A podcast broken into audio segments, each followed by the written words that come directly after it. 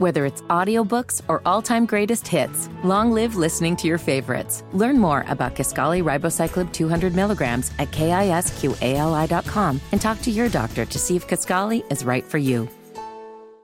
Hammer and Nigel presents is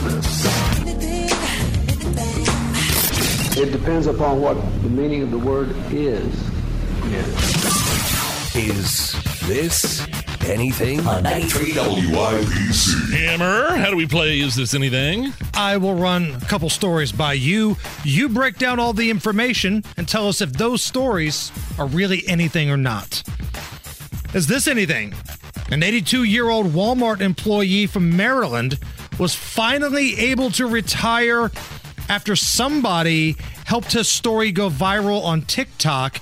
They started a GoFundMe for this guy to retire, and it raised over a hundred grand. Oh, wow. Here's the guy that started the GoFundMe. His name is Rory, along with Walmart employee Butch, talking about the retirement. It's got your name on it for $108,682.85. Wow. Love you, man. I love you.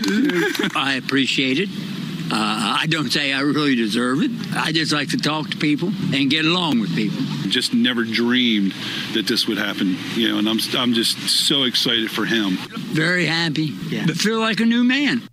Uh, yeah, this is something. It's one of the uh, many positive aspects of social media and the internet in general. We, what do we always talk about the, on the show? These kinds of things wouldn't have been able to be possible 10, 20 years ago, but with with with GoFundMe and other fundraising types of things that can all of a sudden just go viral at the you know at the snap of a finger uh, for a guy, if a poor 82 year old guy's got to go to work at Walmart every day just to get by. And you know, he raise- sees punks every single day, Oh, has yeah. to deal with that crap. Yeah, so so to to raise six figures for the guy. Look what happened with Damar uh, uh, Damar ha- Hamlin, um, and his charity.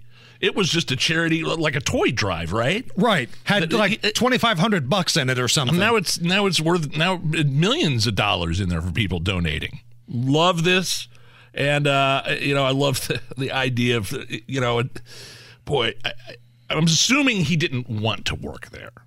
I- At, at 82 years old, you know, there's some guys maybe that want to go just to have a part time job, just to Get out of the house. oh, holy crap, 82 is that's that's that's that's pretty old to to be shuffling around Walmart.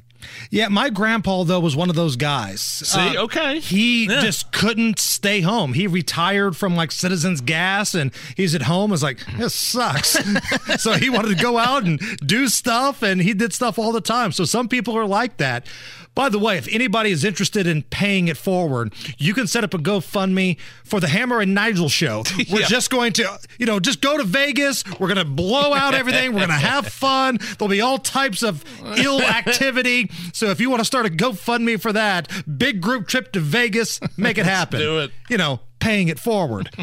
Is this anything? Variety asked director Steven Spielberg his favorite Seth Rogen stoner movie as he stood next to Seth at the red carpet Oh, for this hilarious. upcoming movie.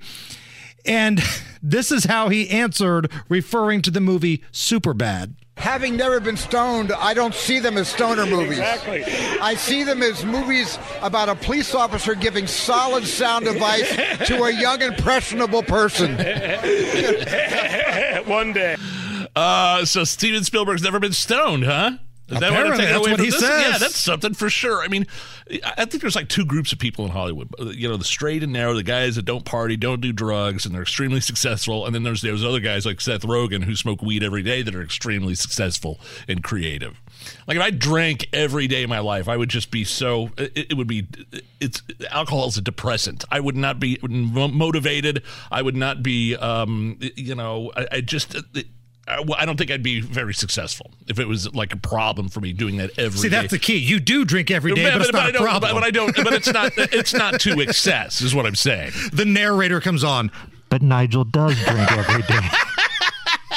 Maybe that was a bad example. I'm saying if I drank like like Nick Cage and leaving Las Vegas, Now that's next level. That's a problem. then that's a huge problem. By the way, I do want to see the new Steven Spielberg movie, The Fabelmans, um, which is supposed to be sort of a tribute and homage to his career and his own life, and a movie about him growing up. Uh, it looks okay. Got great reviews. I do want to see it. It's out already on. It's already out on digital release. I think it's in the theaters, but it's you can buy it. You, you can rent it for like twenty five bucks. So that is a movie I would like to see. It's the Hammer and Nigel show.